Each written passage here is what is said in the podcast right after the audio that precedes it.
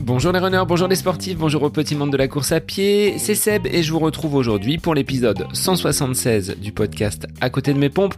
J'espère que vous allez bien, que vous vous portez bien, que vous continuez à pratiquer votre sport malgré des températures qui ne cessent de monter. Eh bien pour cela je vous renvoie à l'épisode 51 il est un petit peu ancien maintenant, mais il est toujours d'actualité. Nous avions enregistré avec Fabrice Kuhn un épisode consacré à l'acclimatation à la chaleur, comment pendant l'été on peut continuer à courir et ne pas fuir ces fortes températures. En ce qui me concerne, la semaine écoulée a été sportive avec de nombreuses séances dont deux mercredi, j'ai testé le bicotidien comme nous l'avions évoqué dans une capsule avec Bruno il y a de cela quelques semaines. Alors, en cette période d'entraînement un petit peu plus intense, la récupération doit elle aussi être soignée et c'est le sujet de l'épisode du jour. En effet, est-ce que vous pensez bien dormir? C'est un des aspects fondamentaux pour tout coureur qui souhaite pratiquer correctement sa discipline préférée. Et plus globalement pour toute personne, qu'elle soit sportive ou non.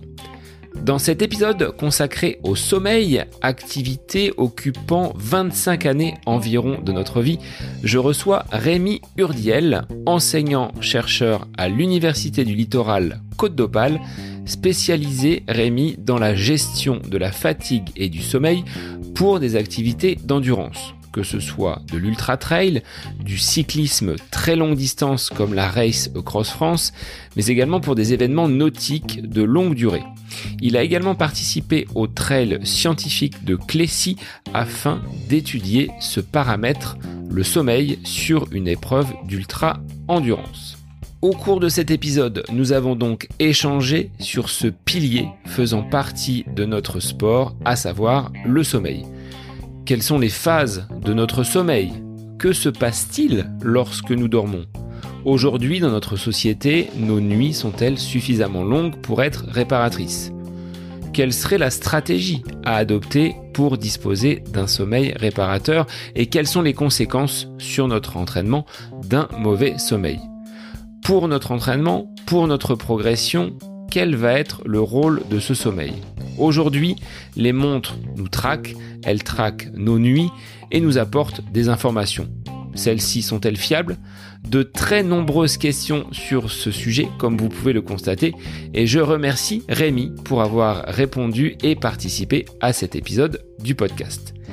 Il est temps pour moi de vous laisser en compagnie de Rémi Urdiel, Sommeil et course à pied, un des piliers de la performance, c'est le nouvel épisode du podcast À côté de mes pompes.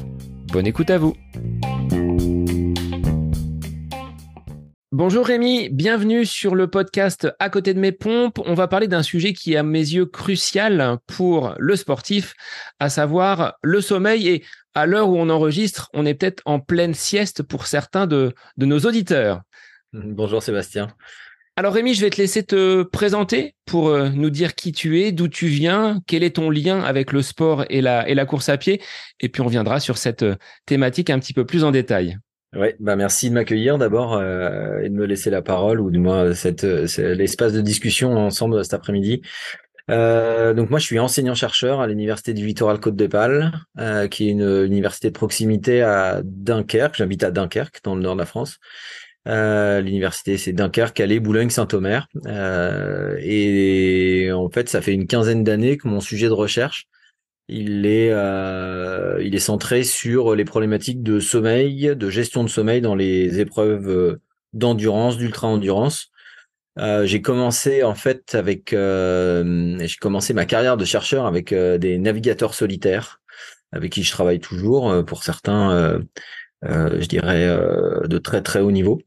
Euh, et puis et puis après, je me suis ouvert aussi à d'autres disciplines, un peu par curiosité au départ, et, et comme l'ultra trail, comme l'ultra cyclisme, comme un certain nombre aussi de d'aventures un peu un peu dingues, record de la traversée de l'Australie en courant, des expéditions polaires, etc., etc. Et donc, en fait, je me nourris bah voilà de ces expériences un peu dingues, un peu hors du commun, pour essayer de comprendre où se trouvent un peu les limites de l'être humain euh, de manière à aussi bien comprendre ce que sont les mécanismes de régulation de, de, de, la fatigue. Je vais l'appeler comme ça. On redéfinira probablement ce que c'est la fatigue. C'est un peu complexe, mais euh, voilà, j'aimerais, j'aime bien euh, chercher à déterminer les limites, les limites individuelles et à savoir comment s'organiser quand on a une épreuve, un objectif de plus ou moins longue durée, comment s'organiser pour que le sommeil soit plutôt un allié plutôt qu'un plutôt qu'un ennemi. Voilà. Est-ce que tu as été toi-même le propre sujet de tes recherches et de tes expérimentations sur des projets, des défis un petit peu au long cours?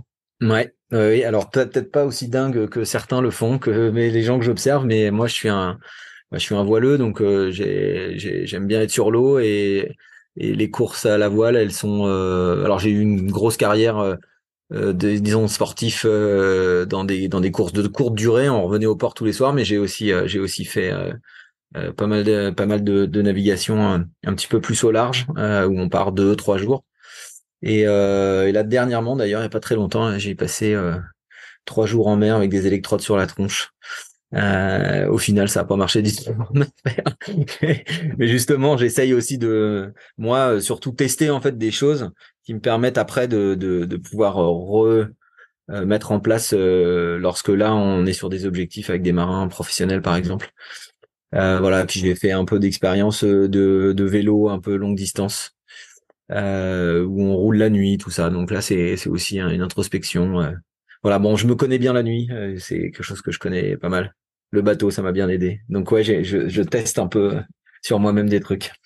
Est-ce que tu arrives aujourd'hui à définir les limites de ce corps humain en matière de, sommeil ou est-ce que tu en apprends à chaque fois un petit peu plus au fil des rencontres, au fil des sujets que tu peux euh, croiser euh, sur ton chemin? Alors, euh, bon, la, limite de l'être humain, en fait, finalement, on ne sait pas trop ce que c'est. enfin, le, manque de sommeil, en fait, il conduit à, malheureusement à une. on, a, l'habitude de dire en fait que le, le manque de sommeil peut conduire jusqu'à la mort. Alors, on le fait chez, chez des animaux, on l'a fait chez des animaux, des petits rats, quand on privait de sommeil, puis on voyait ce qui se passait. Donc, euh, donc voilà. Donc euh, heureusement que on voit pas trop les limites euh, chez l'être humain parce que ça voudrait dire malheureusement que on s'en occupe pas bien.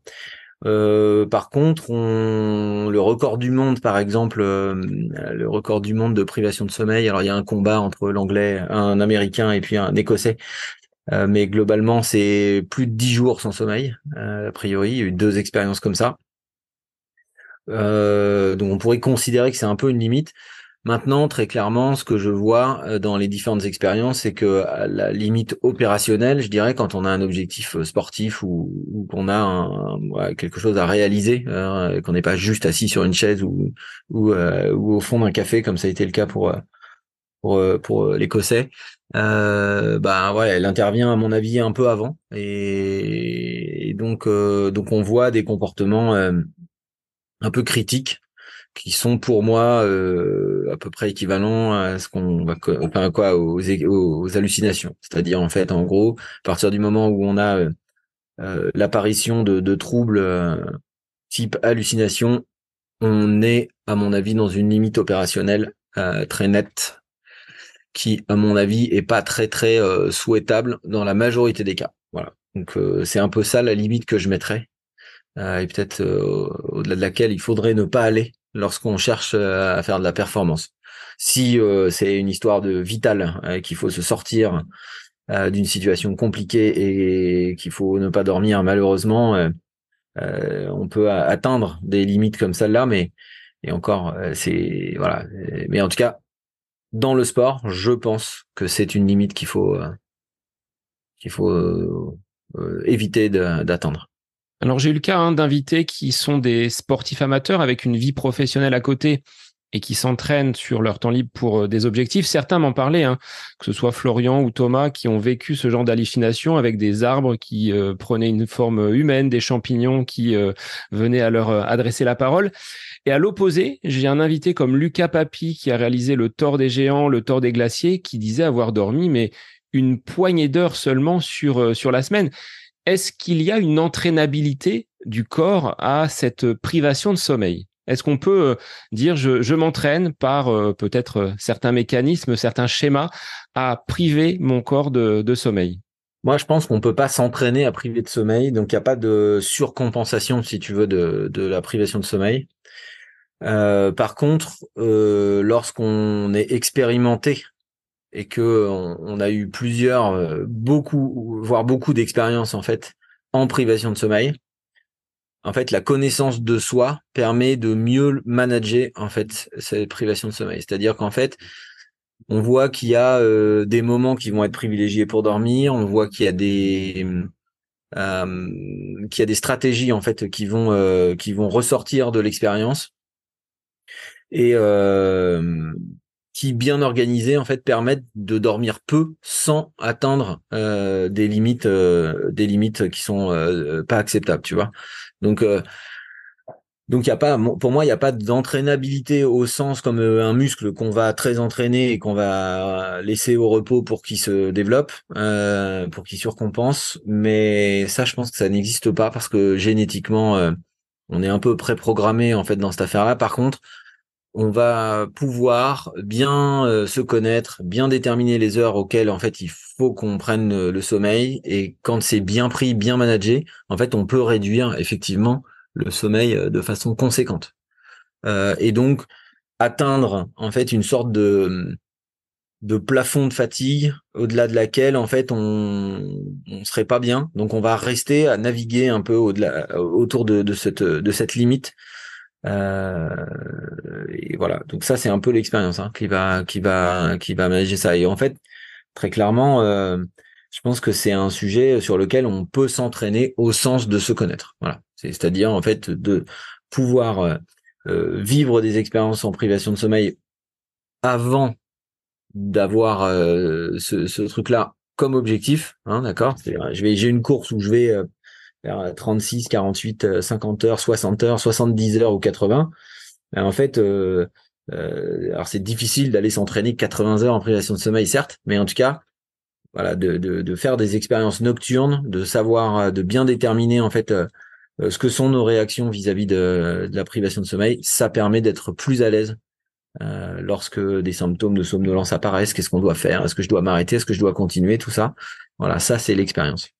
Alors j'en avais discuté avec euh, Guillaume de Lustrac qui a fait la, la Race Cross France que tu as suivi. Hein. Je crois que tu accompagnais justement des, des athlètes sur donc cette, cette course au long cours et en cyclo, est-ce qu'ils arrivent, ces euh, athlètes, à dormir sur commande, c'est-à-dire à mettre leur corps dans un état de, sommeil sur des moments où ils jugent qu'il est bon pour eux de, stopper? On les voit s'arrêter sur une table et dormir euh, quasiment instantanément. Est-ce que c'est euh, là aussi une forme de d'habitude parce qu'ils se connaissent ou est-ce qu'ils ont une capacité d'endormissement assez rapide et supérieure à la moyenne?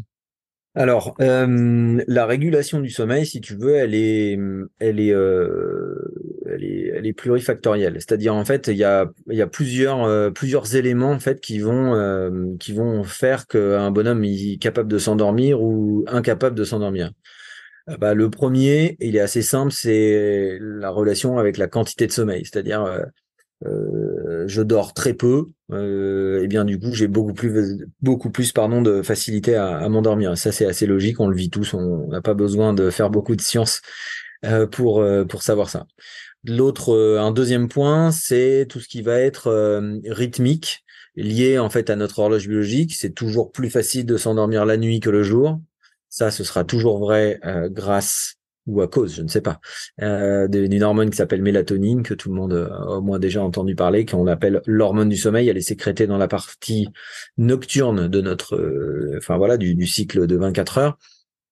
Euh, donc elle, elle va, elle va additionner, si tu veux, l'effet euh, du, du, manque de sommeil et, euh, et du coup va faire qu'on aura plus de facilité à s'endormir la nuit. Et en même temps, on a encore un autre truc un peu rythmique et on le sent bien d'ailleurs euh, tous les jours on sent bien qu'on a des moments en fait où on est beaucoup plus euh, alerte que d'autres hein, des moments où on est plus euh, somnolent que d'autres. Tout ça ça va être très amplifié par le manque de sommeil mais globalement en fait à l'intérieur de, cette sinusoïde jour nuit de ces 24 heures on a aussi des petits passages de vagues comme ça un rythme qu'on appelle ultradien en fait, qui va venir euh, nous rendre somnolents. On le connaît bien d'ailleurs. Après manger, tu parlais de la sieste tout à l'heure en introduction. Voilà, ça c'est le rythme ultradien, c'est-à-dire on a euh, une paire de somnolence. Alors ça, c'est voilà, j'en ai, j'ai donné déjà trois principes. Euh, un quatrième dont on parlera tout à l'heure, qui est peut-être un petit peu plus annexe dans un premier temps, qui est l'inertie de sommeil, c'est-à-dire notre capacité, les capacités de notre cerveau au réveil. Mais ça, ça, je vais le mettre un petit peu de côté. Puis après, il y a aussi tous les aspects psychologiques. Et ça, c'est important parce qu'en fait, lorsqu'on cherche à s'endormir, il faut qu'on soit en mesure de lâcher prise. Euh, la motivation, elle, le stress va nous donner du carburant, euh, va activer le système nerveux sympathique, va euh, mettre du carburant en fait dans notre affaire. Donc on va un peu pouvoir peut-être parfois un peu masquer le, besoin de sommeil ou l'envie de dormir. Et néanmoins, si on décide que c'est ce moment-là de dormir, il faut qu'on arrive à lâcher prise, à, vraiment appuyer sur le, système plutôt parasympathique pour le coup. Euh, et là, on peut peut-être pas dormir sur commande, mais on peut accélérer l'endormissement.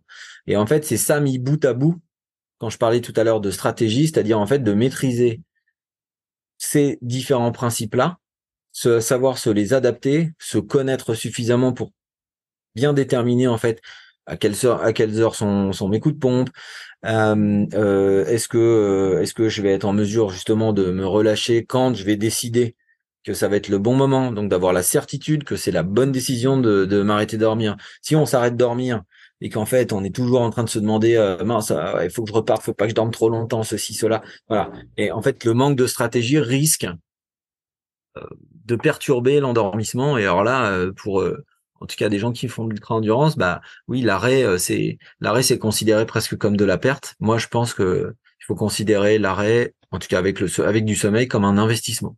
Et donc, dormir sur commande, ça peut arriver, euh, ça peut arriver si on se maîtrise bien, voilà. Euh, mais il faudra quand même une dette de sommeil assez importante. Pour une bonne maîtrise de soi, en fait, pour faire ça. Alors Rémi, pour revenir sur la sieste, on est il est 14h20. On enregistre donc cet épisode. L'étape du Tour de France va, va pas tarder à commencer sur les, sur les ondes de France Télévisions. On voit souvent des coureurs qui, euh, dans leur canapé, se mettent à, à dormir à cette période-là, donc euh, du début d'après-midi. Tu le disais, après le repas, c'est propice, on va dire, à une période où euh, l'attention va être un petit peu moindre, où on va somnoler un peu plus. Est-ce qu'il n'y a pas un côté pépère dans cette, euh, dans cette sieste? On l'associe souvent aux personnes euh, âgées. Moi, si je fais euh, cette sieste à la maison, on risque de me dire, mais t'es es trop jeune pour faire la sieste, c'est pas de ton âge. Qu'est-ce que tu en penses? Ah bah alors en fait, la sieste, elle répond à un besoin en fait.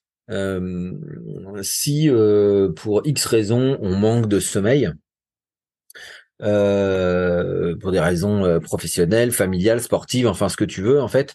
Euh, je pense qu'il faut pas se priver de faire la sieste. C'est-à-dire en fait, on en ressent le besoin et donc on va prendre ce moment de sommeil plus ou moins profond, mais en tout cas ce moment de repos, ce moment de sommeil qui va nous permettre bah, de nous faire passer la fin de journée dans de bonnes conditions.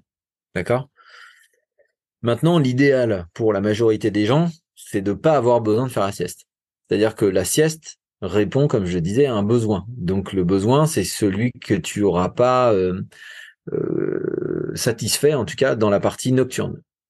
Donc je suis tenté de te dire que euh, oui, il faut essayer de, il faut essayer de dormir bien profondément, enfin correctement en tout cas, correctement dans la partie nocturne, de manière à ce qu'on n'ait pas besoin de la sieste. Maintenant, si on en a besoin, franchement, euh, bah non, je pense que tu as raison de le faire, tu vois. Et c'est pas du tout pépère, c'est prendre soin de soi en fait.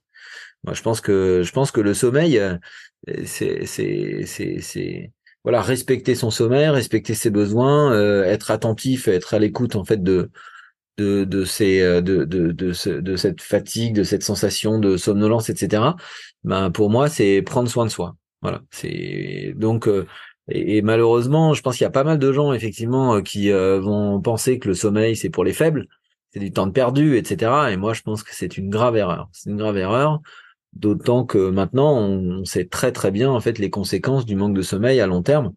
Bah, elles sont euh, elles sont assez terribles. Hein. voilà, donc donc c'est quelque chose bah, comme la bouffe, comme comme le fait de faire de l'activité physique ou, ou d'être sédentaire, bah, tout ça, ça a un impact à long terme.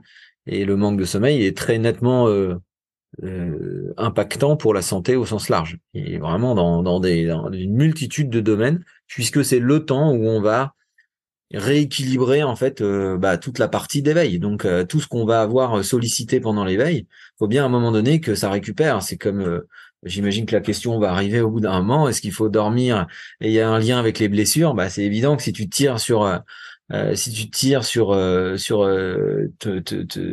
tes muscles, tes articulations, tes tendons, tout ce que tu veux, bah il faut leur laisser le temps de récupérer. Donc bah, si le sommeil il n'est pas suffisant, évidemment qu'on va pas avoir euh, le temps de récupération nécessaire. Et donc, on abîme, on continue d'abîmer, on n'entretient pas bien les choses. Cette sieste, pour revenir sur euh, sa durée, on dort pas pendant trois heures en début d'après-midi. Est-ce qu'il y a une, une norme Tendre vers une norme, ça va être euh, compliqué, ça dépend de chacun. Quel serait le temps maximum sur lequel on va pouvoir trouver des bénéfices sur ce temps de, sieste en début d'après-midi? Alors, réponse en deux temps tout dépend en fait euh, de ce que tu as vécu avant. Euh, je vais prendre un exemple. Tu as fait une nuit blanche parce que tu as fait une course, euh, tu vois, une course à pied ou quelconque sport, ou euh, tu as fait une nuit blanche et tu rentres chez toi, on te raccompagne chez toi. Attention, tu rentres pas en voiture. En début d'après-midi le dimanche ou en fin de matinée le dimanche, tu as une telle dette de sommeil que peut-être, effectivement, tu peux allonger, euh, tu peux ne pas mettre de réveil, tu vois, parce que là, tu as une grosse dette de sommeil, il faut quand même récupérer, et ça t'empêchera pas de dormir le soir. Euh, c'est-à-dire que ça ne devrait pas, de façon euh, trop importante, en fait, décaler ton sommeil du soir. Par contre, si euh, bon, t'es es juste fatigué, que c'est une sieste euh, qui peut être juste une sieste de confort euh, et de tiens, je vais prendre soin de moi samedi après-midi. Après tout, je suis tranquille et je vais me faire une petite sieste. Je propose de ne pas faire une sieste longue. Pourquoi? Parce qu'en fait, on a un phénomène qu'on appelle inertie de sommeil. C'est j'en parlais très brièvement tout à l'heure. L'inertie de sommeil, c'est quoi? C'est le temps qui est nécessaire au cerveau de sortir de son état sommeil pour se remettre dans une activité euh, éveil, quoi, enfin importante. Et en fait, le cerveau, lui, euh, c'est pas on-off, quoi. Il a besoin de temps pour remettre un peu la, un peu comme notre voiture en plein hiver, euh, elle a la nuit euh, dehors ou au garage et le matin, quand on la démarre, elle est froide et il faut attendre que ça chauffe un peu. Bah, du coup, là, c'est un peu le même principe. Ça s'appelle inertie de sommeil. Et pendant tout le temps où on ressent l'inertie de sommeil, c'est, on est, on est dans un, dans cet état un peu groggy, euh, pas, pas très agréable, hein, où on a l'impression que finalement la sieste, elle a été euh, pas du tout réparatrice, qu'on est plus fatigué après qu'avant. Alors donc la sieste euh, de confort, la sieste, je dirais, qui nous permet de passer l'après-midi dans de bonnes conditions, ou bien même si on a une nuit très courte et qu'on est au, au, travail et qu'on a juste le temps de faire une petite sieste, pour moi, c'est maximum 20 minutes endormissement compris. La fameuse micro-sieste, power nap, euh, euh turbo sieste euh, chez les Suisses, euh, enfin voilà, il y a plein de noms, peu importe.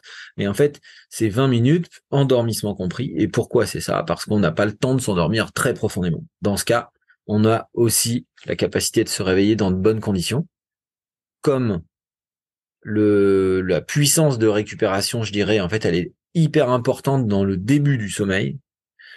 Et eh ben du coup, là, on a un super investissement euh, et un super bénéfice à la sortie. Voilà. Est-ce qu'on peut évaluer ce regain d'énergie en, en, termes de pourcentage? 20 minutes de cette micro-sieste va nous octroyer combien d'énergie en termes de part, de proportion sur notre corps humain? Ouais, alors ça c'est génial parce que c'est tu touches exactement le projet, les projets de recherche qu'on est en train de faire, euh, en particulier euh, avec euh, avec l'Ultra Trail du Mont Blanc, la Fondation Ultra Sport Science.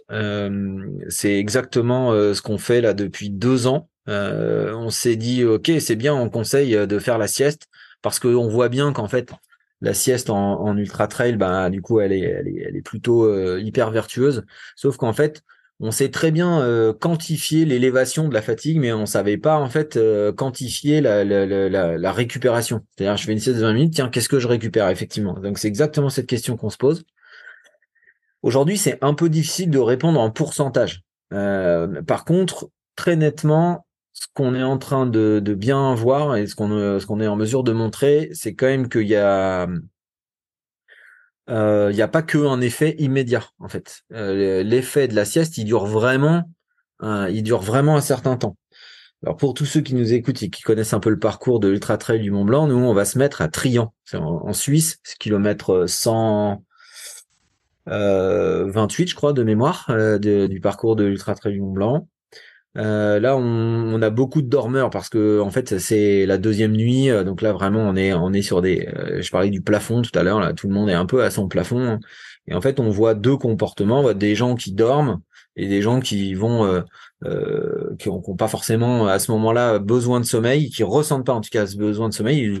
Peut-être qu'ils l'auront dix bornes après. Hein, on sait pas trop, mais en tout cas, et voilà. Et donc en fait, on voit que ceux qui auront dormi deux kilomètres après la sortie de Trian, en fait, ils sont nettement plus performants. C'est-à-dire, en fait, en termes de capacité, alors nous, on mesure des performances cognitives, euh, parce que la vitesse de déplacement, c'est pas forcément tout le temps très simple de comparer les gens entre eux, mais globalement, en termes de capacité cognitive, c'est-à-dire cette capacité qu'on a de, bah voilà, d'avoir un cerveau qui fonctionne correctement, donc qui probablement va commander euh, des muscles correctement, qui va faire que tu t'alimentes euh, à peu près correctement, que tu vas euh, être moins en danger, bien évidemment, que tu vas être, tu vas, tu vas mieux voir, tu vas mieux, tu vas être plus alerte, on va dire d'une manière générale.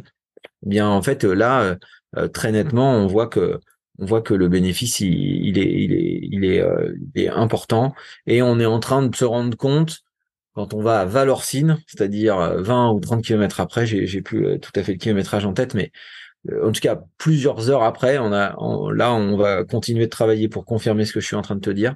Donc on prend avec des pincettes, mais globalement on voit que le bénéfice il est il est encore plus net. Enfin il est toujours net en fait 20 bornes après. Donc je peux pas te donner un pourcentage. Euh, par contre, je peux te dire que la sieste, quand on l'a fait au bon moment, c'est-à-dire quand on ressent vraiment le besoin, qu'on arrive auprès de ce fameux plafond, voilà, elle est d'enfer. Elle est d'enfer et elle fonctionne euh, super. C'est pour ça que c'est un investissement. Alors je te dirais que c'est un peu ce que je pratique en tant qu'enseignant l'été, euh, avec des séances parfois très matinales du fait de, de la chaleur. Et en début d'après-midi, la petite sieste permet de, de repartir de l'avant et de mieux récupérer pour, euh, pour enchaîner sachant que l'été, je suis pas en phase de coupure. C'est plutôt une phase où l'activité physique va être euh, accentuée et ça me permet d'enchaîner. Donc, euh, je vais pas dire que je vis comme un sportif pro, mais j'intègre cette période de, sieste dans mon quotidien et ça me fait le plus grand bien. Donc, je pense que à chacun peut-être de s'écouter en fonction de ses, besoins. Ce serait ta, ta recommandation entre guillemets. Ah, c'est très clair. C'est très clair. Voilà, moi je me bats contre les croyances. le sommeil, c'est du temps perdu. Voilà, ça c'est la, le truc les plus, le plus euh, le plus euh, répandu. Hein, euh, alors que moi, je pense que le sommeil c'est un investissement encore une fois. Et bah voilà, investir dans, dans une petite sieste de début d'après-midi, c'est la garantie qu'on va avoir un bénéfice net tout l'après-midi. Plutôt que de lutter là, un truc désagréable. Alors, plein de gens qui vont dire bah ouais, mais moi je sais pas, je suis incapable de.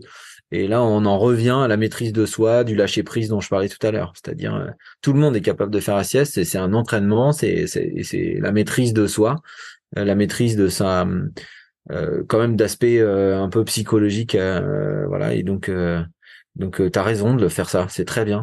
Rémi, sur tes nombreuses années de recherche, quel est le constat au niveau des heures de sommeil pour euh, nos compatriotes français, voire euh, au niveau mondial? Est-ce qu'on est en, déficit de sommeil? Est-ce que la pente euh, se, réduit fortement?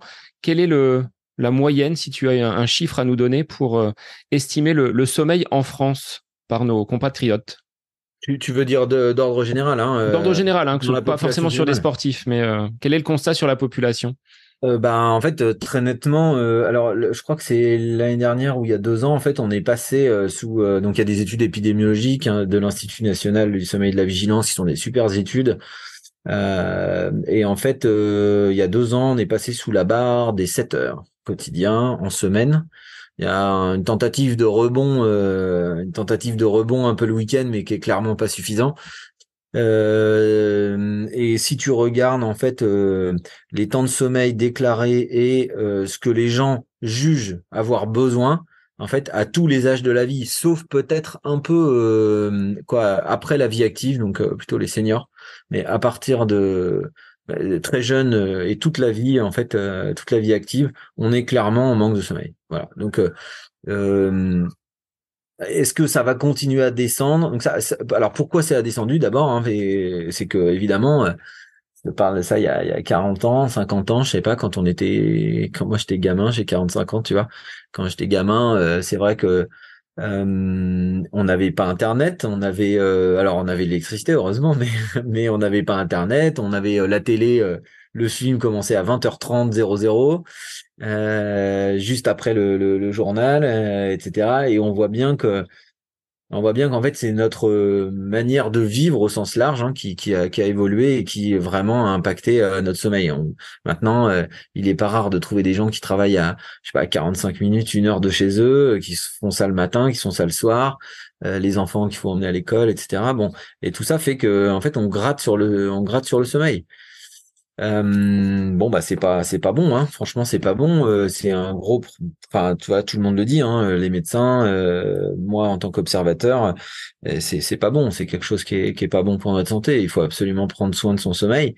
Comment on va sortir de ça? Franchement j'en sais rien. Mais je pense que c'est à l'échelle individuelle qu'il faut falloir se poser les bonnes questions quoi. Donc donc bah il faut faut causer il faut faire d'éducation à la santé. Voilà. Donc non très nettement nos compatriotes euh, dorment de moins en moins et c'est pas bien, c'est pas bon.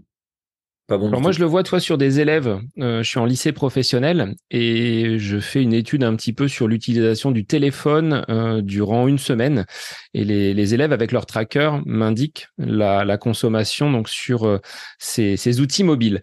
Et j'ai une élève qui, il y a 2-3 ans, consommer le week-end 20 heures de téléphone sur les 24 heures de sa journée. Elle me disait, bah, j'ai une angoisse, c'est de dormir, donc le téléphone est là pour m'empêcher de dormir et me, stimuler. Ça, je pense que c'est un des premiers fléaux, entre guillemets, euh, de cette euh, diminution du, sommeil, l'utilisation du téléphone et, euh, et de ses à côté.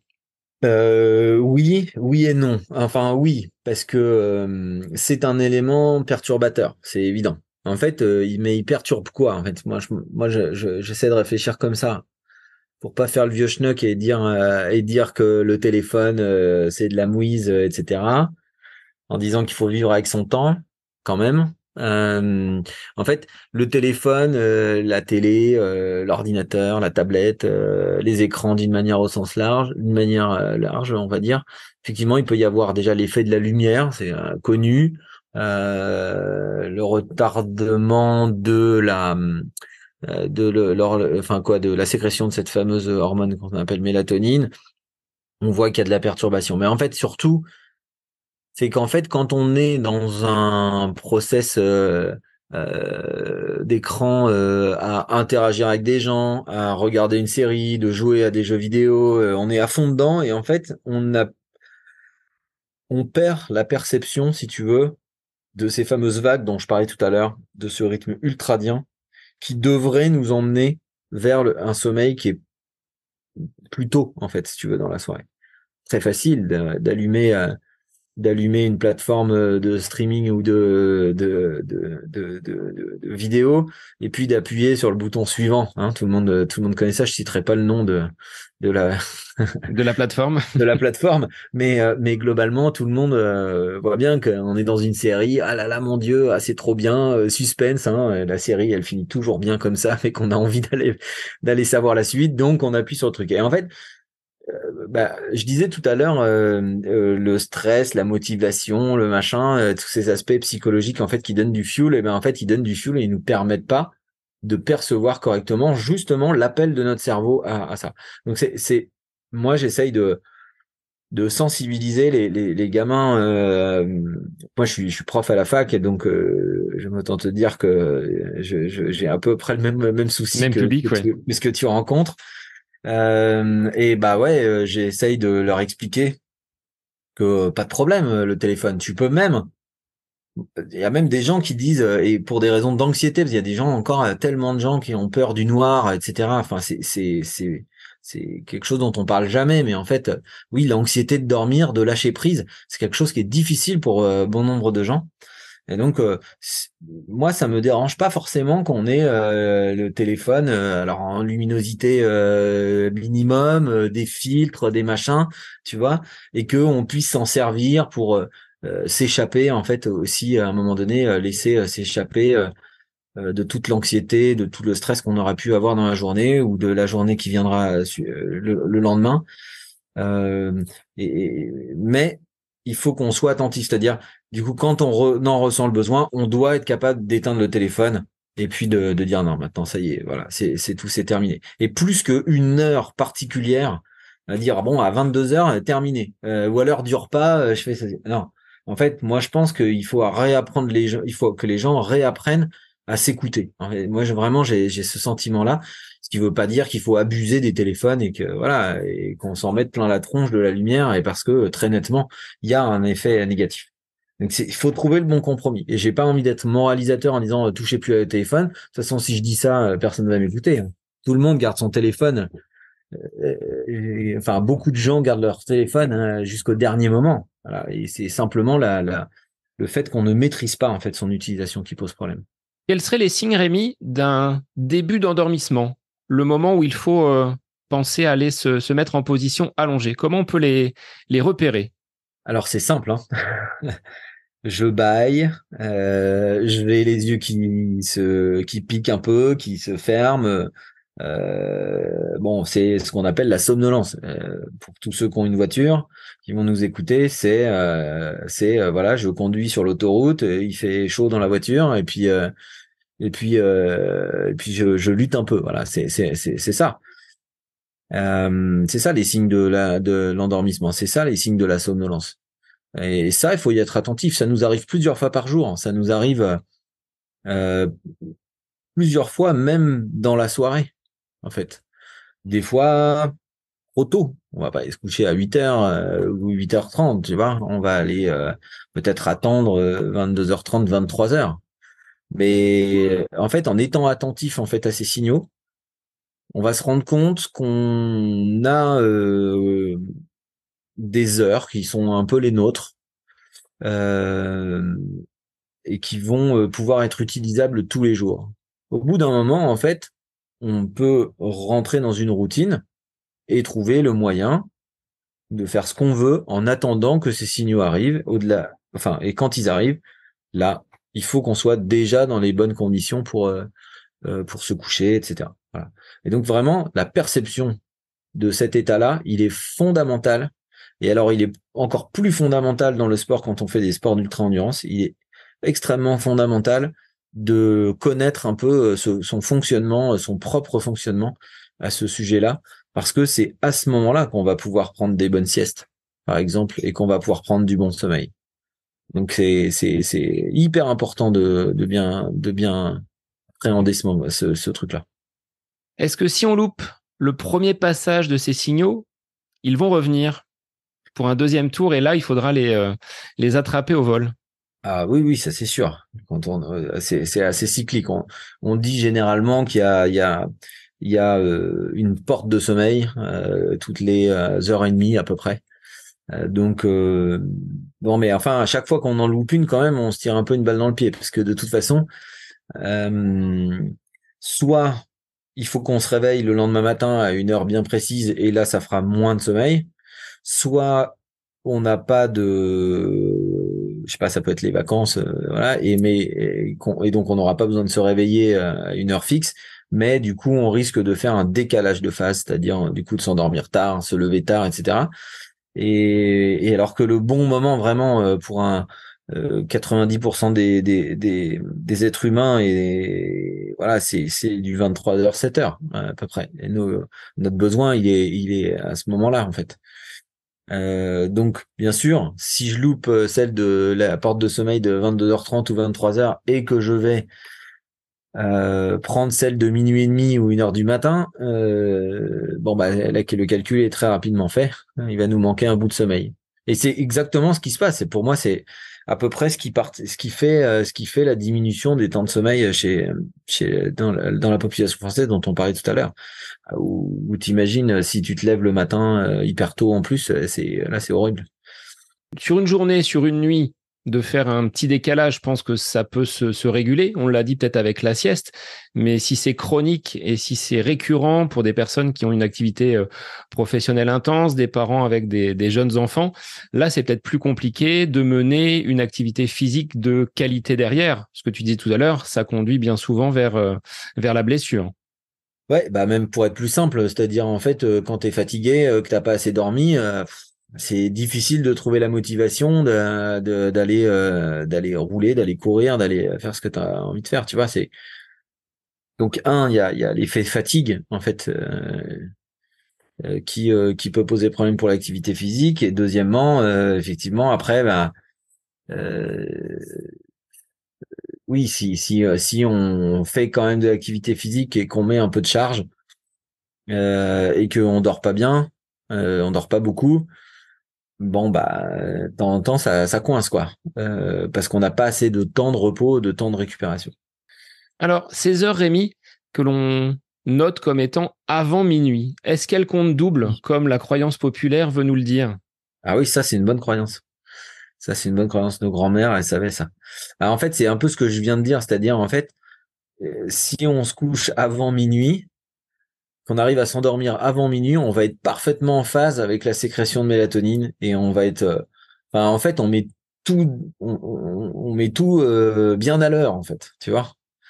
Euh, donc, d'un point de vue hormonal, d'un point de vue physiologique, en fait, c'est vachement mieux de faire ça. c'est perturbé. ça peut être perturbé que si on voyage, par exemple, ou si on habite dans les pays du Nord dans les pays nordiques euh, où euh, là la lumière euh, elle est très très changeante d'une saison à l'autre la quantité de lumière. Donc là effectivement ça peut poser plus de problèmes. Mais chez nous en France allez c'est sûr qu'entre l'été et l'hiver il y a, de la différence c'est très net. Mais globalement globalement de, de pouvoir dormir avant minuit ben ça ça permet d'être bien bien en phase. Et du coup comme on est bien en phase en fait notre cerveau il récupère super en fait donc dire que ça compte double, j'irai peut-être pas jusqu'à double, mais en tout cas c'est bien mieux. Euh, c'est sûr que c'est bien mieux. Une fois qu'on est en position allongée, prêt à dormir, est-ce que tu peux nous détailler euh, ce qui se passe dans la nuit et les différentes phases de sommeil? C'était une question de, Charles. Quel est le, le, bon ratio entre ces différentes formes de sommeil que je te laisse euh, détailler? Ok, alors le cerveau, euh, sur un sommeil normal, euh, pas de pathologie, sujet jeune, un peu actif, euh, donc ce qu'on attend en fait comme dans les livres, hein, en fait en gros, c'est, allez, on va dire 25% de 20-25% de sommeil profond, sommeil lent profond, 20-25% de sommeil paradoxal. Je vous la fais à la louche, hein, mais c'est pour vous donner une ordre d'idée. Et ensuite, les 50 autres pourcents sont du sommeil euh, à onde lente plus ou moins, euh, plus ou moins, euh, plus ou moins important. Ça ne veut pas dire qu'on n'en a pas besoin, attention. Hein.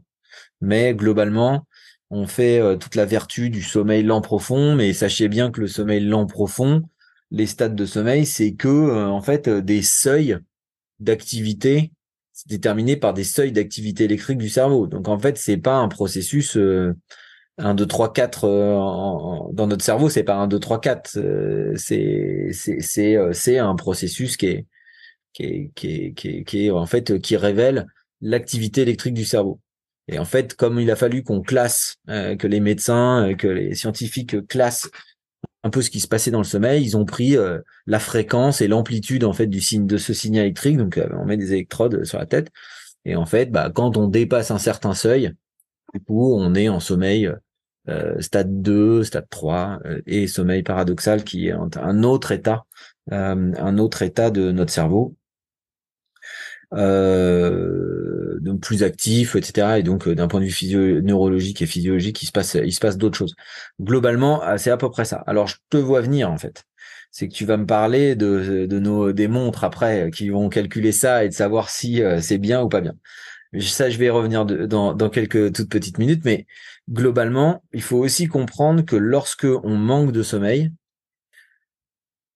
notre cerveau, il va avoir cette capacité de réagir en fait à ce manque de sommeil, c'est-à-dire si euh, si tu dors peu, mais que euh, si tu dors peu euh, de façon un peu répétée, ou non, je vais prendre un autre exemple plus, simple et plus clair. Je fais une nuit blanche. Qu'est-ce qui t'arrive la nuit d'après? Bah, Tu vas t'endormir vite, tu vas t'endormir profondément. On sent bien. Tous ceux qui vont avoir vécu une petite nuit ou une nuit blanche, en fait, voit bien que le cerveau, lui, il est capable de s'adapter. Et là, si on enregistre l'activité électrique du cerveau après des privations de sommeil ou avec des restrictions de sommeil, en fait, on voit que la quantité d'ondes lentes, quantité de sommeil euh, profond, ben, elle va augmenter. La part, elle va plus être à 25%, mais peut-être, je lisais une publication il y a pas très longtemps là sur un, un mec qui a dû faire, euh, je sais plus combien, 24 jours euh, sur un tapis roulant en courant, je crois de mémoire. Euh, ça montait jusqu'à 48% de, sommeil en lente. Donc en fait, on n'est jamais, enfin c'est toujours très dynamique en fait tout ça. C'est de la réaction, c'est un peu comme un élastique si tu veux. C'est-à-dire, euh, euh, je dors peu, je tends l'élastique. À un moment donné, quand on peut dormir, clac.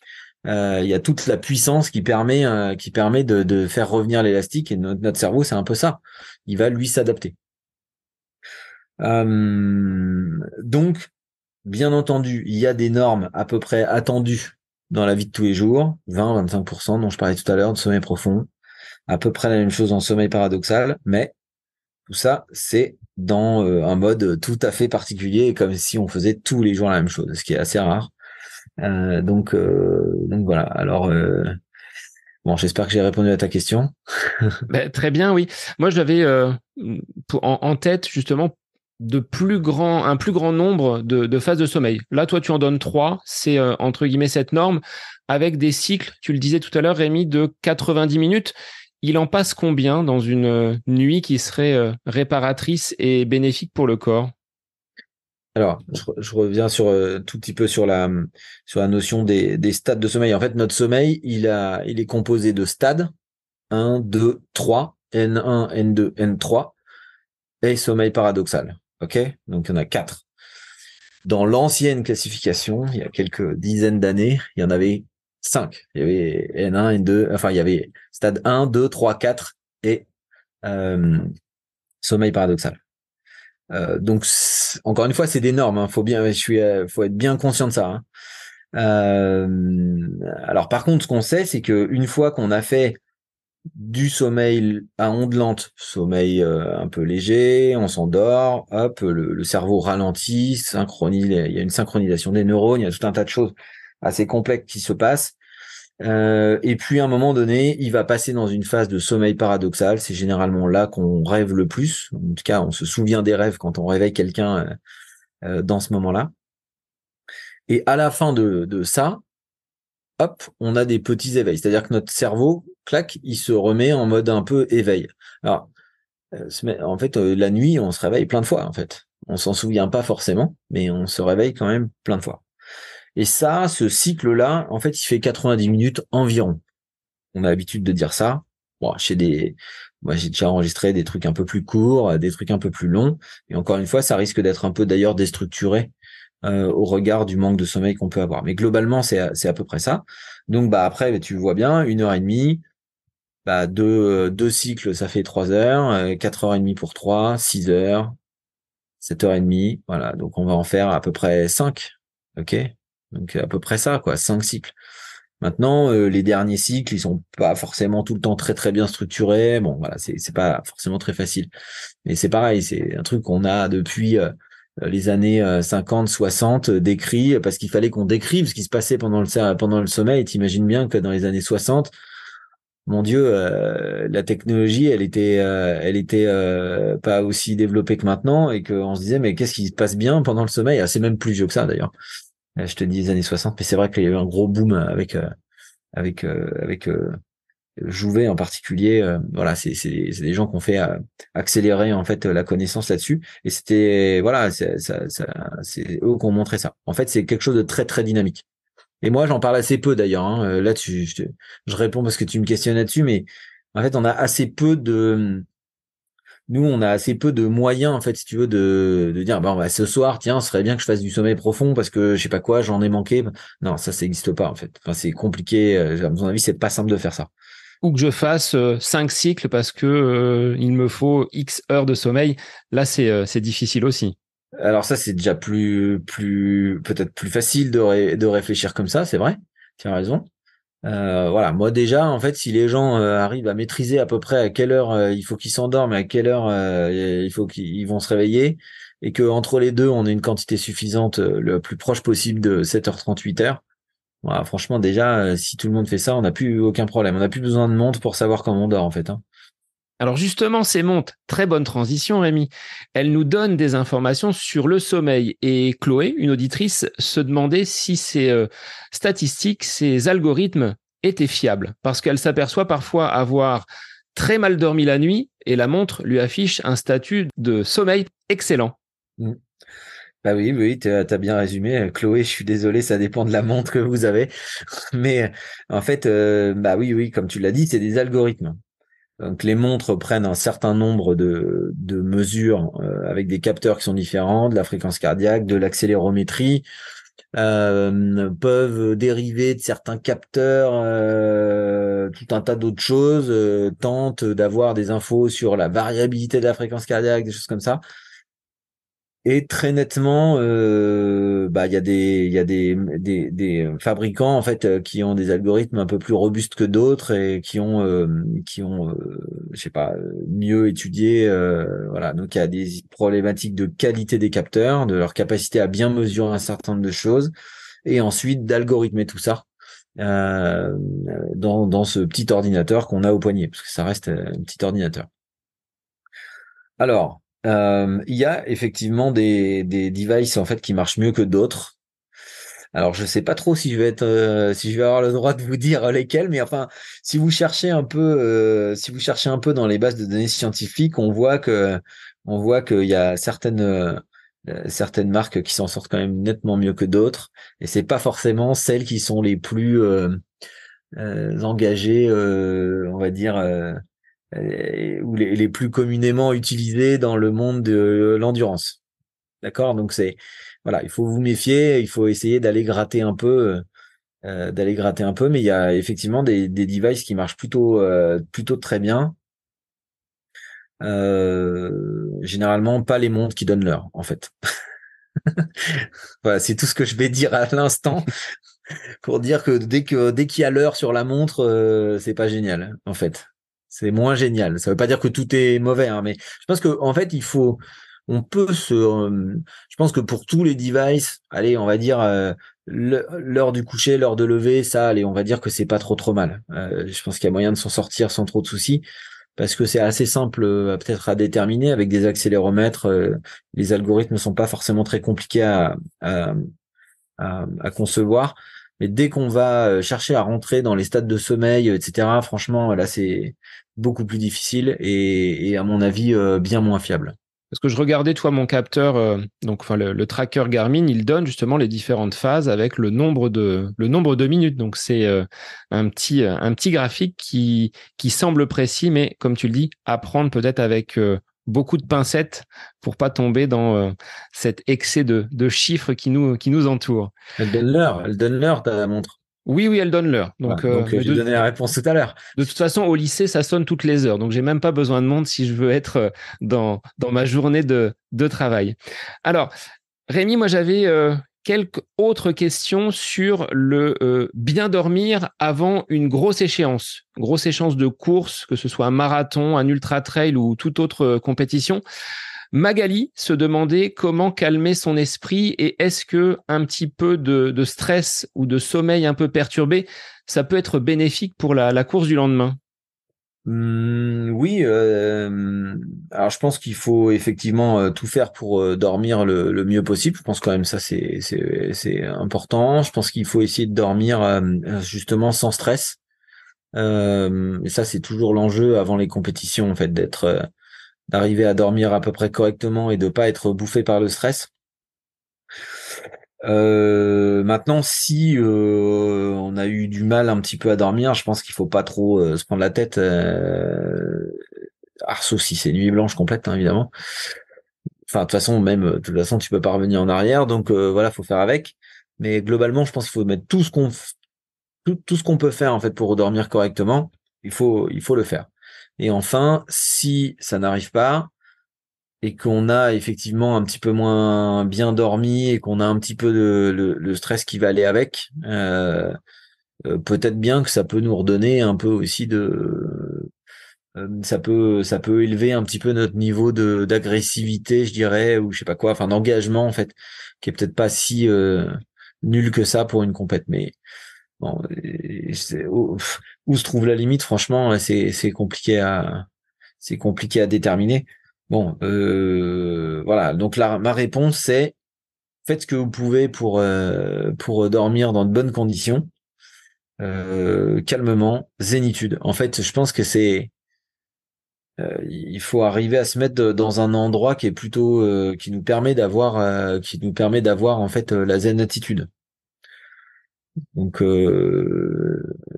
voilà. Bon, je sais pas, c'est une réponse un peu c'est pas dingue comme réponse, je sais pas mais mais j'ai pas trop de je peux pas quantifier enfin c'est difficile de quantifier. Voilà. Difficile de quantifier les choses. On met de côté tout produit, tout artifice pour faciliter l'endormissement. Ça c'est pas une bonne solution. Ah ouais. Ah ouais. Ah non, quand euh, même quand on a des, pour moi les, les produits, euh, enfin les les benzodiazépines, euh, tu vois tout ce qui va, tout ce qui voudrait nous, j'en ai vu hein, plein de gens qui prennent un demi comprimé pour dormir, machin.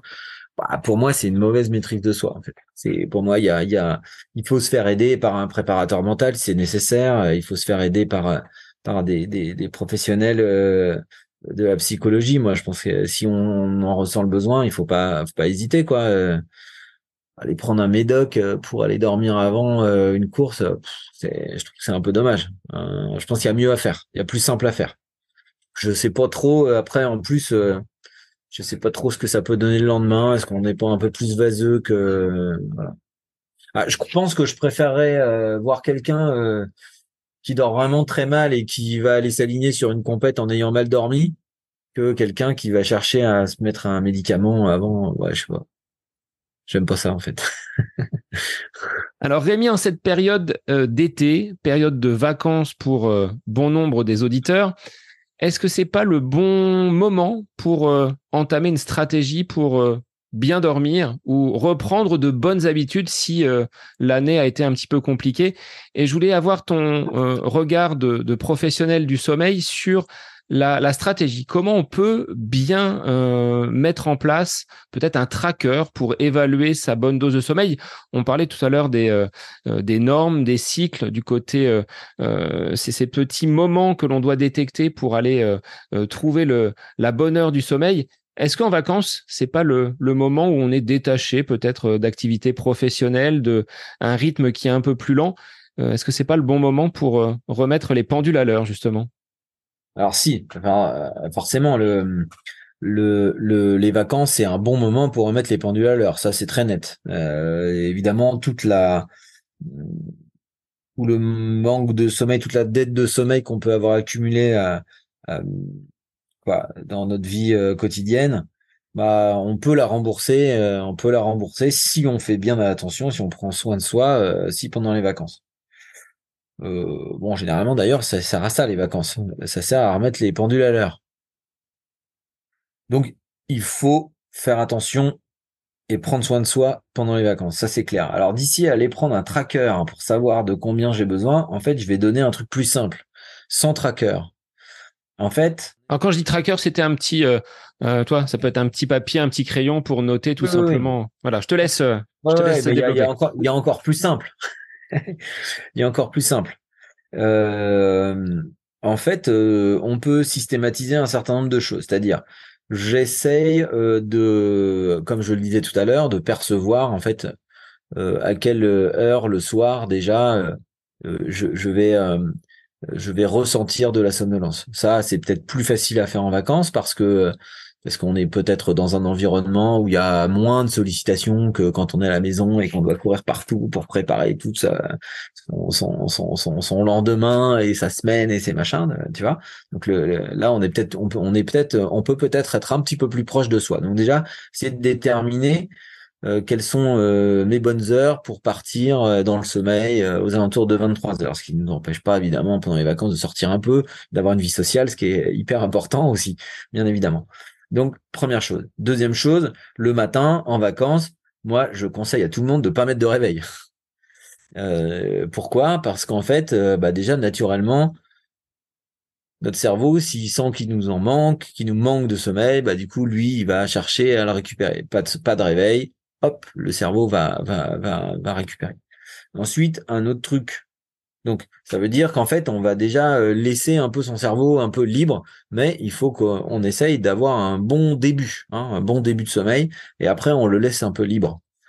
Euh, S'il faut faire la grasse mat, on fait la grasse mat. Euh, ok, mais voilà.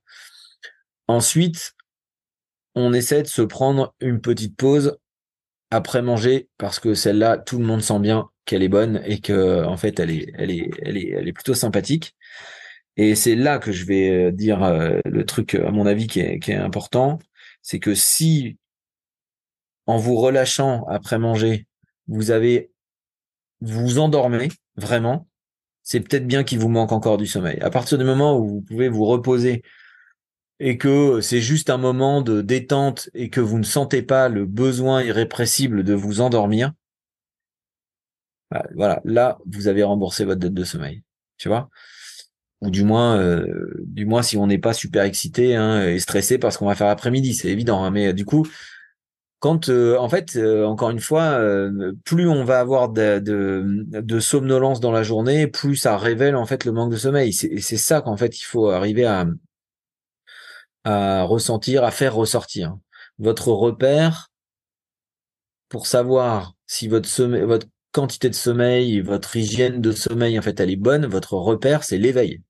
C'est la qualité de l'éveil. C'est pas c'est pas un tracker, c'est pas un bout de papier. Euh, euh, si on en a besoin, pourquoi pas le faire hein, Je dis pas le contraire, mais mais mais en soi, euh, faut qu'on se rappelle que ce qui nous permet d'avoir un bon sommeil, pardon, ce qui nous permet de savoir si notre sommeil est bon, c'est la qualité de l'éveil. Et si on voit des gens qui ont des pathologies du sommeil à l'hôpital, qu'est-ce qu'on fait? On les met, en fait, on fait des tests de latence d'endormissement ou des tests de maintien d'éveil. Mais en fait, on va chercher à déterminer la sévérité de leurs problèmes au regard de leur capacité à rester éveillé dans la journée. tu vois?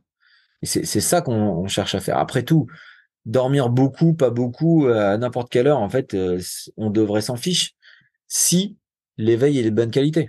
Mais si l'éveil il est pas de bonne qualité, c'est-à-dire qu'on n'est pas en forme euh, globalement toute la journée, bah, du coup, c'est là qu'on peut se dire que le sommeil il est pas top. Quand on se réveille, Rémi, en étant plus fatigué que la veille, c'est preuve que le sommeil n'a pas été de, de bonne qualité ou ça masque autre chose? Alors ça, ça peut masquer plutôt autre chose. Hein. Euh, ça, c'est un des symptômes, euh, c'est généralement un des symptômes des apnées du sommeil. Euh, j'ai dormi 10 heures et le, matin, je me sens encore très fatigué. Alors, au, début, dans la période de récupération, je dirais, les premiers jours de vacances, là, on dort comme, comme, des dingues. Et puis des fois, on se sent un peu mou. Bon, ça, c'est aussi parce que le cerveau, lui, il dit, c'est bon, tu peux te relâcher un peu. Alors, il décompresse un peu, hein. Ok? Maintenant, euh, si ça dure euh, trop longtemps cette affaire, euh, là, je parle même pas que des périodes de vacances, hein, euh, mais là, on peut, ça pourrait, en tout cas, masquer, masquer quelque chose d'un peu plus, un peu plus sévère ou un peu plus problématique. Si on a un problème avec ça, dans toutes les villes de France et de Navarre, il y a des spécialistes du sommeil. On va voir son doc, on demande une ordonnance pour aller voir un spécialiste. soit vous, on va trouver ça dans des euh, soit il y a des centres de sommeil, euh, euh, les centres Morphée par exemple, enfin les les, ouais, les, les centres du réseau Morphée, ou bien des pneumos, ou peut-être maintenant il y a même il y a même des cardios qui commencent à s'y mettre. Mais du coup, voilà, un spécialiste, un spécialiste du sommeil, il y en a forcément un dans chaque ville. Euh, et donc, euh, bah voilà, faut aller consulter et puis s'assurer que tout va bien. Alors j'avais une question que j'ai oubliée tout à l'heure pour des auditeurs sportifs qui sont, tu vois, dans une activité professionnelle en 3-8. Donc une semaine le matin, une semaine l'après-midi et une semaine de, nuit. Comment on peut efficacement gérer son, temps de sommeil avec, tu l'as dit tout à l'heure, hein, cette euh, différence jour-nuit et euh, comment euh, bien adapter cet emploi du temps? Mmh. bah ça c'est une sacrée question. Euh, bah en fait c'est de bah, c'est de faire tout ce qu'on peut. La réponse, ça va être un peu rapide, hein. c'est-à-dire qu'on faire tout ce qu'on peut pour préserver un, maximum de sommeil. Euh, c'est vraiment pas simple. Les semaines du matin, elles sont horribles. Les semaines de nuit, elles sont difficiles. Euh, les semaines d'après-midi, généralement, ça se passe plutôt pas mal. Euh, ouais, le 3-8, hein, c'est compliqué, hein, évidemment. Euh, donc, moi, je pense qu'il faut faire tout ce qu'on peut pour s'exposer à la lumière le plus possible dans la journée, faire de l'activité physique. En fait, ça, ça va quand même nous permettre de solidifier un peu notre horloge biologique, euh, nous faire dormir euh, plutôt bien.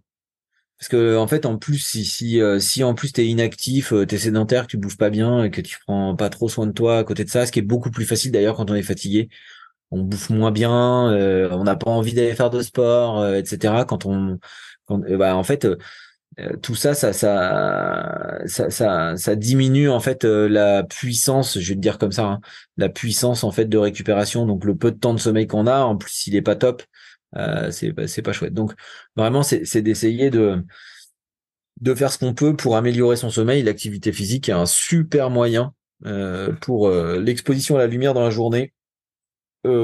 pratiquer une activité physique, c'est pas forcément du sport de haut niveau. Hein, c'est même euh, même d'aller marcher, euh, d'aller euh, d'aller voilà être dehors, prendre l'air et, se dépenser un peu. Le, top c'est le top du top, hein, c'est d'arriver trois fois par semaine à faire une heure, une heure trente d'activité physique, dont euh, allez, on va dire à chaque séance, chaque sortie, 20 minutes où on, on chauffe un peu, hein, d'accord? On a chaud, voilà. C'est-à-dire, et ça, c'est une thèse qu'on vient de terminer avec Pauline Baron, euh, qui est ma, ma, doctorante là qui vient de qui est en train de qui est en train de terminer. Et elle a vraiment euh, travaillé pas sur les travailleurs postés mais sur des gens qui avaient des problématiques de sommeil. On a utilisé l'activité physique comme euh, médicament pour le, pour être simple. Euh, donc des gens qui, qui, avaient vraiment des insomnies chroniques c'était le sommeil c'était difficile pour eux. Et on a très nettement amélioré tous les indicateurs c'était c'était un très bon très bon travail et, du coup, je pense qu'il faut conseiller ça en fait aux gens qui travaillent euh, en horaire atypique, en horaire décalé, de manière à ce que leur sommeil soit vraiment de bonne qualité. Et puis après, bah, d'essayer de bien euh, prendre soin de soi, euh, quand même au regard de tout ce qu'on a dit auparavant. pas se coucher trop tard, bien bien déterminer quelles sont les bonnes heures auxquelles je vais pouvoir m'endormir pour. Mais c'est c'est pas facile. Hein, je sais que c'est pas facile. Là, tu as mangé un petit peu sur euh, la, la question que je voulais te poser, c'est-à-dire quelle est la bonne stratégie d'endormissement? Qu'est-ce que l'on doit faire pour se mettre dans de bonnes conditions pour euh, une nuit qui soit euh, réparatrice? Et je te laisserai rappeler, Rémi, les, les bénéfices donc de cette, de cette nuit de sommeil quand il est, quand il est bon. Bah, un, avoir un bon environnement de sommeil. Alors, je vais rappeler euh, les, règles, hein, déjà d'avoir une literie euh, qui est à peu près, hein, si on doit par terre, ça ne le fait pas. Euh, donc, une bonne literie, une chambre aérée, une chambre fraîche. J'ai pas dit froide, j'ai dit fraîche. C'est-à-dire, on est bien enroulé sous sa couette. En fait, une bonne, température, c'est quand on, met sa couette là, voilà, ça c'est top. Donc euh, l'été, c'est pas forcément très facile. Tous, les gens qui vont dormir sous les toits, bah généralement il fait un peu chaud. Donc là, euh, quelle stratégie on peut avoir? J'en sais rien. On les fenêtres, euh, le, ventilateur ça fait du bruit, j'en sais rien. Je sais pas. Il faut donc essayer de trouver sa petite technique et d'adapter sa petite technique, en tout cas pour avoir une chambre fraîche. On dort vraiment beaucoup mieux quand c'est comme ça. d'essayer de, bien respecter en fait ces, ces, effectivement ces heures d'endormissement et ces, ces périodes de somnolence parce que quand on s'endort calmement et bien, bah, il y a des chances que la nuit elle se passe quand même beaucoup beaucoup mieux. Euh, j'ai oublié la deuxième partie de la question, pardonne-moi Sébastien. Alors, quels sont les bénéfices pour un ah sportif d'avoir un, ah, un sommeil réparateur? Ah bah, euh, il est comme tout le monde. En fait, il n'y a pas besoin d'être sportif pour voir le bénéfice du sommeil réparateur. C'est que encore une fois, le sommeil répond aussi à la contrainte qui lui a, aux, contraintes qu'on a eu le jour. Donc, si tu es sportif, tu as augmenté tes contraintes. Donc, tu as, allez, je vais le dire assez simplement, tu as abîmé plus ton, ton, corps, tes muscles, tes, comme je disais tout à l'heure, tes articulations, etc.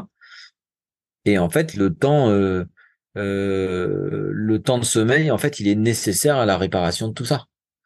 Donc, le bénéfice, il est simplement de remettre à l'équilibre toutes les fonctions physiologiques qui vont euh, permettre de vivre correctement. C'est-à-dire que si tu crées un déséquilibre en dormant pas suffisamment, bah, pour le coup, le lendemain, tu es déséquilibré.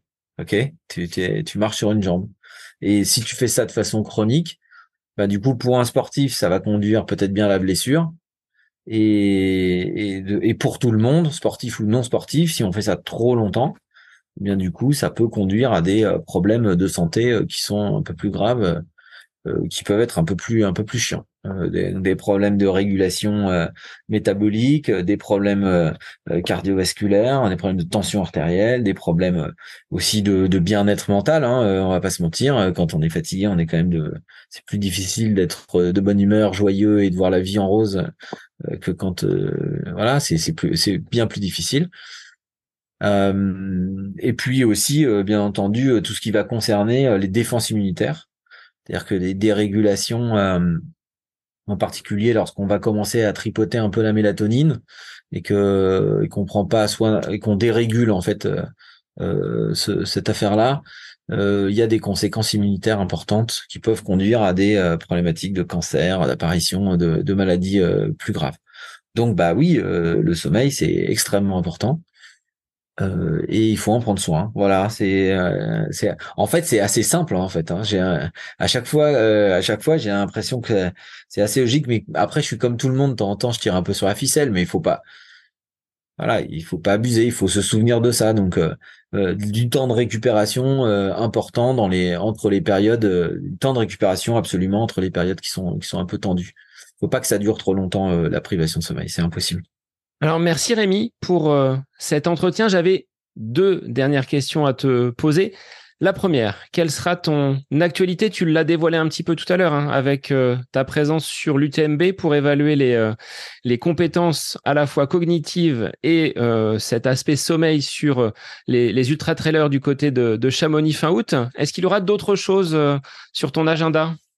Euh, alors euh, fin d'année, qu'est-ce qu'il va y avoir euh, Il va y avoir, oui, donc le, le TMB, tu viens d'en parler. Il y a une transat qui s'appelle Transat Jacques Vabre, qui est qui est une, une course en double en bateau, traversée l'Atlantique entre Le Havre et la Martinique. où là, j'ai quelques quelques copains, on va dire, euh, qui vont être euh, un peu monitorés de façon assez simple, mais euh, du coup, on essaye de récolter de la data, voilà, pour essayer toujours, encore et toujours, d'être un peu plus fin dans, nos analyses. non, après, c'est vrai que les, y a pas mal de trucs plutôt au printemps. Et, et puis là, une belle aventure qui commence aussi avec Race Cross France, t'en parlais tout à l'heure. Euh, ça c'est vraiment vraiment sympa parce que c'est c'est pas tout le temps très facile en fait de de voir euh, l'effet chronique en fait euh, du manque de sommeil, de de voir un peu comment on peut s'organiser quand les épreuves durent longtemps. Tu vois, tu parlais tout à l'heure du tort des géants. Ouais, ça c'est des courses qui sont extrêmement longues. Et bon, moi je suis jamais allé sur le tort des géants, mais là on va aller faire un petit tour à la PTL quand même cette année, qui est qui est 330 bornes. Alors c'est en équipe, c'est vrai, mais mais quand même globalement on dort assez peu. Donc là, c'est des bons, ça, c'est des bons trucs, euh, voilà, qui, sont un peu plus faciles aussi à monitorer qu'en bateau. En bateau, c'est assez difficile, hein, les contraintes sont, hyper importantes.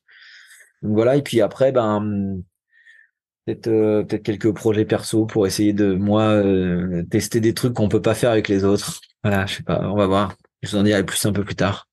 Des projets dans les cartons, en tout cas. Alors Rémi, en dehors de tout lien avec une activité euh, physique ou sportive, euh, est-ce que tu pourrais me donner un moment où tu es complètement à côté de tes pompes? Un moment où je suis à côté de mes pompes. Alors, un moment où tu es à côté de tes pompes en dehors de toute pratique sportive, ah de tout lien avec une activité physique? Tu veux dire à côté de mes pompes parce que je suis fatigué, par exemple, c'est ça? Alors, par exemple, mais pas seulement, ça peut être de la lecture, du jardinage, du bricolage, quelque chose que dans ton euh, quotidien tu aimes faire, mais il n'y a pas un lien avec le sport. Moi, je suis un, bah, en fait, c'est, je suis un, gros taré du boulot, moi. Donc, euh, donc, euh, je suis capable de mettre des doses de, travail ou des fois, euh, des fois, ça, ça me met un peu à côté de mes pompes. Euh, à côté de mes pompes, bah, j'aime bien faire la fiesta aussi un peu. Hein, on va pas se mentir. moi, j'ai besoin d'une vie sociale importante. je, je sais pas trop répondre à ta question, dis donc. Moi, je te euh, laisse les vacances pour y, y songer et puis on se revoit à la rentrée alors. Ouais, désolé de pas être euh, très clair à côté de mes pompes. J'ai pas l'impression d'être trop à côté de mes pompes en fait. bon, bah c'est plutôt positif tout ça. Il y a des fois, je me sens un peu fatigué, je me sens un peu, je me sens un peu euh, bah, comme tout le monde. Hein, des fois, il y a des périodes qui sont plus chargées que d'autres. ah oui, si j'ai oublié de dire tout à l'heure aussi dans, le, dans les aventures là qui m'arrivent en ce moment, c'est je, vais travailler avec le RC Lens qui vont être en Ligue des Champions l'année prochaine. C'est une belle aventure aussi parce que les problématiques sont un peu différentes. Ça, ça je dis ça parce que dernièrement, euh, ça m'a mis un peu à côté de mes pompes. Euh, parce que j'ai enchaîné plein de trucs et, et RC euh, ça, ça, a été, ça a été intense aussi et, voilà. Donc, mais non, c'est moi ce qui me met à côté de mes pompes, c'est parfois un peu, un peu too much de travail. Mais c'est parce que c'est la passion. La passion, c'est l'inverse de la raison des fois. Merci Rémi pour euh, bah, cet échange autour du, du sommeil. Je te souhaite de bonnes vacances vu que tu t'apprêtes à, à prendre la route. Et euh, bah, moi, je te, je te remercie encore pour cet éclairage sur euh, ce sujet hautement important, que ce soit pour les sportifs, mais pour nos concitoyens, à savoir le sommeil. Merci Sébastien. Et pour les auditeurs, bah, je vous invite à justement être attentif à votre sommeil et je vous retrouve sans faute la semaine prochaine pour un nouvel épisode du podcast À côté de mes pompes. Bonne semaine à vous.